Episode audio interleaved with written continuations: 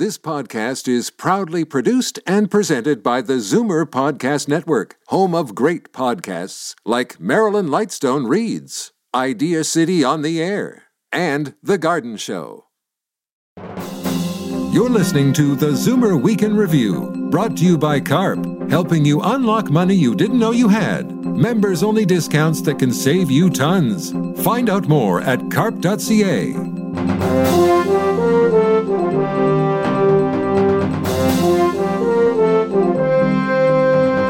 afternoon and welcome to the Zoomer Weekend Review, all things Zoomer worldwide. I'm Libby Znaimer. It's one of the first big public events to resume. The National Bank Open wraps up today in Montreal and Toronto. We'll look at the logistics and revisiting the legacy of Terry Fox on the 41st anniversary of the Marathon of Hope. But first, here are your Zoomer headlines from around the world.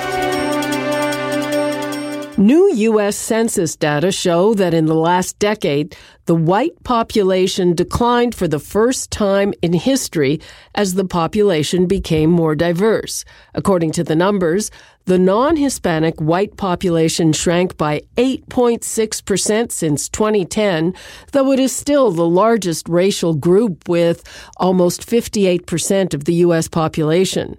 During that period, the African American population grew 5.6%, and the Asian population grew by 35%. People who identify as multiracial increased 276%, from 9 million to 33.8 million. If you're blaming weight gain on a slowing metabolism as you age, you could be wrong especially if you're under 60. Groundbreaking research in a new international study counters the common belief that our metabolism inevitably declines during our adult lives. Researchers found that metabolism peaks around the age of one when babies burn calories 50% faster than adults and then gradually declines about 3% a year until the age of 20. From there, metabolism remains stable until around 60 when it starts to slowly decline again, but by less than 1% a year. The findings are published in the journal Science. You may want to check your sunscreen brand. Researchers asked U.S. regulators to pull some sunscreens from the market, including Coppertone, Banana Boat, and Neutrogena, saying they've found evidence of a potential carcinogen. Scientists want to remove all sunscreens containing the active ingredient octocrylene. Belgian researchers published similar results after testing these products. New Super Comet gets out stains when other leading cleansers can't. Hey, what are you doing? I don't have to wear this sign. Why not? New Comet's so great, people find out anyway. Yeah. Zoomers may remember former child star Jane Withers from her TV commercials in the 60s and 70s, portraying Josephine the plumber, selling the bathroom cleaner Comet. Jane Withers died this week at the age of 95. She first got a name as the spunky girl who would vex fellow child star Shirley Temple on the big screen. The world's oldest tennis player from Ukraine is 97 and still in the game. Leonid Stanislavski says it's next to impossible to find a worthy adversary in his age group. The Guinness World Record holder is training hard ahead of this year's Super Seniors World Championship in October in Spain. And though Leonid may have the official record, a player I knew also played until the age of 97. Bernie Kaufman was a delightful gentleman who was out on the court several times a week until he passed away on December 31st, 2020, just a few weeks short of his 98th birthday. I miss his legendary stamina and wit. I'm Libby Znaimer, and those are your Zoomer headlines from around the world. It's finals day at the National Bank Open, one of the first large events to resume in the wake of COVID 19. The week long tennis tournament in Toronto and Montreal was a very different experience for both players and fans. I talked with managing director Gavin Ziv about the demands of pandemic planning. Congratulations on getting the tournament up and running. I know that you didn't get the go ahead until very recently. That's true. Uh, we definitely were down to the wire uh, with regards to the formal approvals, um, but the work with three levels of government had taken, um, you know, really since probably December in in lots of detail. But even going back to last year when we were trying to get the 2020 version on, we had those initial discussions as well.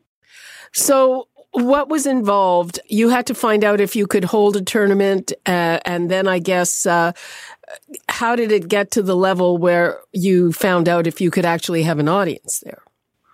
Yeah, so it probably started for us more with the international tours. You know, for us with the, the men's tour, the ATP, uh, and, and in Montreal for the, the women's tour with the WTA, just making sure that the protocols for running international events was happening, and it was. The majority of those events around the world have taken place in, in one form or another.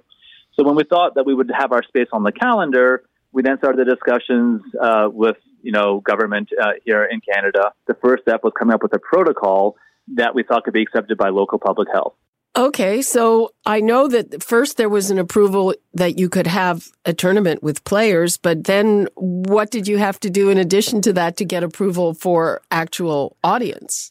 That's right. And so we worked with that approval and we got the approval for running what was a broadcast only event. You're right, just for TV um, and that was done with the City of Toronto um, Public Health, uh, Ontario Public Health, um, and then working with the federal government to try and make sure we can get those athletes into the country. Um, so that was kind of that, that first part there, which we thought we would have a good chance to run that level of event. But then as the Ontario framework went through its stages, and we eventually got to stage two and then stage three, we went through an evolution of what would be possible. And we went from probably having no fans to probably around a thousand fans and then we landed up probably just shy of about 5,000 where we are right now. But that's actually all taken place over the past three and a half weeks. So it really was a quick evolution on that. We had been planning for all the different scenarios. So it wasn't like we were caught off guard, but we didn't think it would become a reality. And then we got the final approval from the federal government with regards to um, you know athletes coming in the country uh, and coming to Toronto to run to go to do this event, and that was um, July 26th. Having 5,000 people in the audience? How does that compare? What do you normally have? Usually on, on, on a tournament like this, we would have a capacity of up to about 11,500 people. We're using a smaller part of the, of the stadium, just kind of the lower section plus the suite level. So the capacity is about 8,000 typically for that level, and we're just under 5,000. So it's a pretty good percentage. With less than 50% of the fans, how does that affect the bottom line? Yeah, and our modeling this year was really based on running an event we thought would be for TV only. It really was a broadcast only model.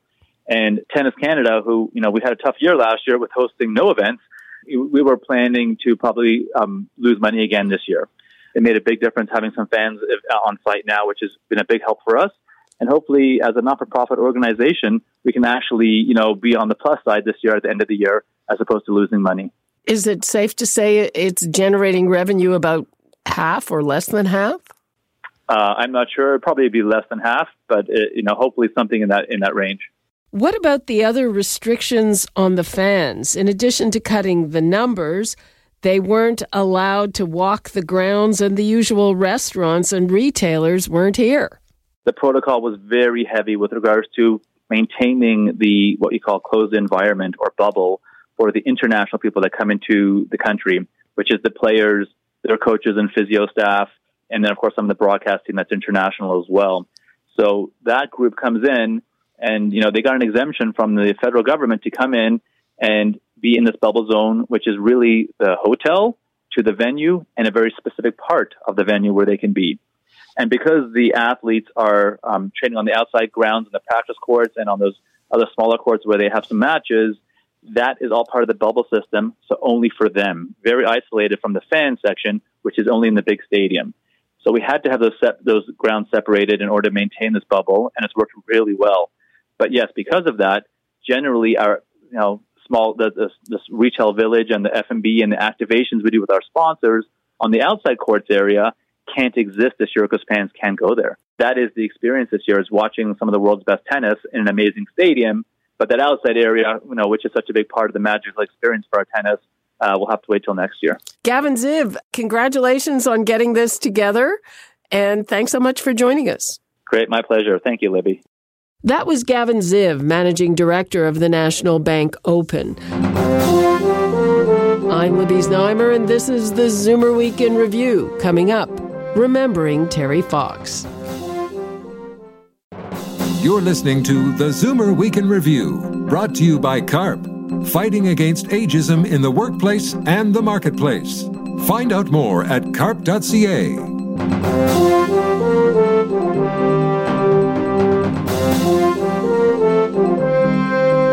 Unlike the tennis tournament, many charities will be holding their big events virtually for the second time. That's why this week the Terry Fox Foundation unveiled a star studded show it produced called Terry Fox The Power of One. It began with Tom Cochrane on stage while images of Terry's run 41 years ago were projected behind him. Stars like Pinball Clemons followed. 41 years ago, a selfless and courageous man decided that he was going to run across Canada, the second largest country in the world, to raise awareness for cancer. That's why I thought it was a good time to revisit my interview with Terry's brother Darryl Fox, recorded a year ago to mark the 40th anniversary of the Marathon of Hope. It's always a, a proud day, a proud moment to live in the legacy of Terry Fox. And as a family member, I'm able to do that every day of my life. And I was fortunate enough to, to spend uh, three months in a stinky Ford van back in 1980 as well. So to see that Terry's story is still relevant and still inspiring people, it, it, it's, it's just incredible. And obviously, we've had to curtail our, our celebration and, and plans this year in light of uh, COVID 19. But uh, you know, Terry Foxers are, are very driven people, um, and uh, we're looking forward to uh, a very successful uh, and different Terry Fox run in September. To what do you attribute the power of his image, his legacy, still to inspire people? I think there's so so many factors. Uh, you know, just my experience of what I witnessed in terms of Terry's physical and emotional accomplishments, but it goes beyond that. It's it's the personality, it's it's his humbleness, it's his humility. It's something that I think uh, really resonates with Canadians. Uh, you know, you know, one of the things that I most admire about Terry Fox was the the person that started on April twelfth, 1980, the Marathon of Hope, was the same person who was forced to stop on September 1st, despite all the attention, the profile, the fame and fortune that was offered to him he remained grounded. He remained little old Terry Fox from small town BC. Um, and, uh, you know, you see how fame and fortune impacts, you know, on, on athletes and, and those in the entertainment field. It didn't have that impact on Terry. He, he knew what, why he was running across Canada. He said that he would never forget those that he had left behind in the cancer ward, and that was his focus. And I think that's why why we continue to reflect and talk about Terry 40 years later. Do you think he had a sense that he wouldn't make it? I think in, in reflecting, Libby, I, I think so. You know, I, I, for one, thought he was invincible. You know, I, again, being there for, for 90 plus days, um, it seemed that, you know, no matter how tired and fatigued or injured he was, he got up the next morning and started, and started to run. Um, but when I re- when we remember back on you know the last few weeks and and you know what I remember was very clear for Terry was the fact that he wanted to get home. You know he was he was calculating every not not only every mile but every foot that he had ran. So his focus was was uh, reaching uh, the Pacific Ocean, and yet we were still over two thousand miles away. So you know I again looking back I I should have sensed that something wasn't quite right. I mean, Terry, when he was diagnosed the second time with cancer, he had, you know, two uh, tumors, one the size of a, a lemon in one lung and one the size of a golf ball in the other, and yet he was, was able to run 26 miles the day before. So, you know, he was he was incredible in terms of his his grit and determination and never give up attitude. But again, I I, I should have realized that uh, something wasn't quite right in, in the weeks pre- preceding September 1st. I'm looking at the quote that I guess Sidney Crosby has in his home, and it says, Today we got up at 4 a.m. As usual, it was tough. What does that say about Terry? Well, yeah, it, that that's what it was like every every day. That uh, you know, despite the challenges and and difficulties and and feelings that he had, he he, he got up every every morning. And I, as a 17 year old, was looking forward to maybe pressing the snooze button, being able to sleep in. Not Terry. You know, we we got up every morning at four four thirty, and he was uh, uh, out there running another marathon. It again, it shows that uh, limitations we have are, are self-imposed. That we are capable of doing everything. Terry proved to us that the impossible is indeed possible, and and that's the the message we share with the next generation. Do you have a, a sense of what you think priorities should be in cancer research at the moment? Is there anything intriguing you? I think what's important for us is we, we follow Terry's vision. I mean, if it, Terry was diagnosed with osteosarcoma bone cancer, um, he could have ran across the country raising money for osteosarcoma, but he had a bigger vision than that, and he wanted to reach out to to, fu- to fund and support all forms of the disease, of which, as you would know, there's over 200. So for us, it's always been about, and this was Terry's wish and request, is that we we fund scientific excellence and we focus on team. Just like Terry brought a nation together in 1980, that's that's what we do in terms of the research community. We like research to form research teams, and uh, and that continues to be our focus. Our program, Terry Fox Program Project Grant Competition, is is is world renowned, um, internet internationally peer reviewed every every year. That's a very important project, and we recently launched with the or will be launching with the support of the federal government, the Marathon of Hope Cancer Center Network. Yes, I know. Um, I know all about that. Yes.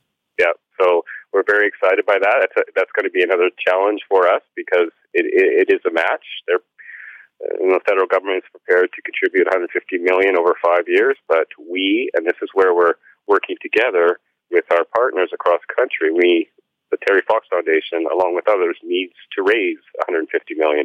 So, but we like a challenge, and we're looking forward to, to making that happen. Anything else uh, you want to leave people with? Please, uh, please uh, join us.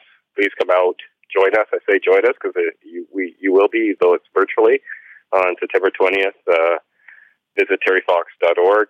Darryl Fox, thank you so much for being with us. Well, my pleasure. Thank you, Libby. Okay, bye bye. That was Darryl Fox, Terry's brother, remembering the iconic Marathon of Hope. And that brings us to the end of this week's edition of the Zoomer Weekend Review. I'm Libby Znaimer. Thanks for joining me today. Be sure to come back next week to stay up to date with all things Zoomer worldwide. Zoomer Week in Review is produced by Zeev Huddy, Christine Ross, and Paul Thomas. Technical producer, Justin Eacock. Executive producer, Moses Znaimer. This podcast is proudly produced and presented by the Zoomer Podcast Network, home of great podcasts like Marilyn Lightstone Reads, Idea City on the Air, and The Garden Show.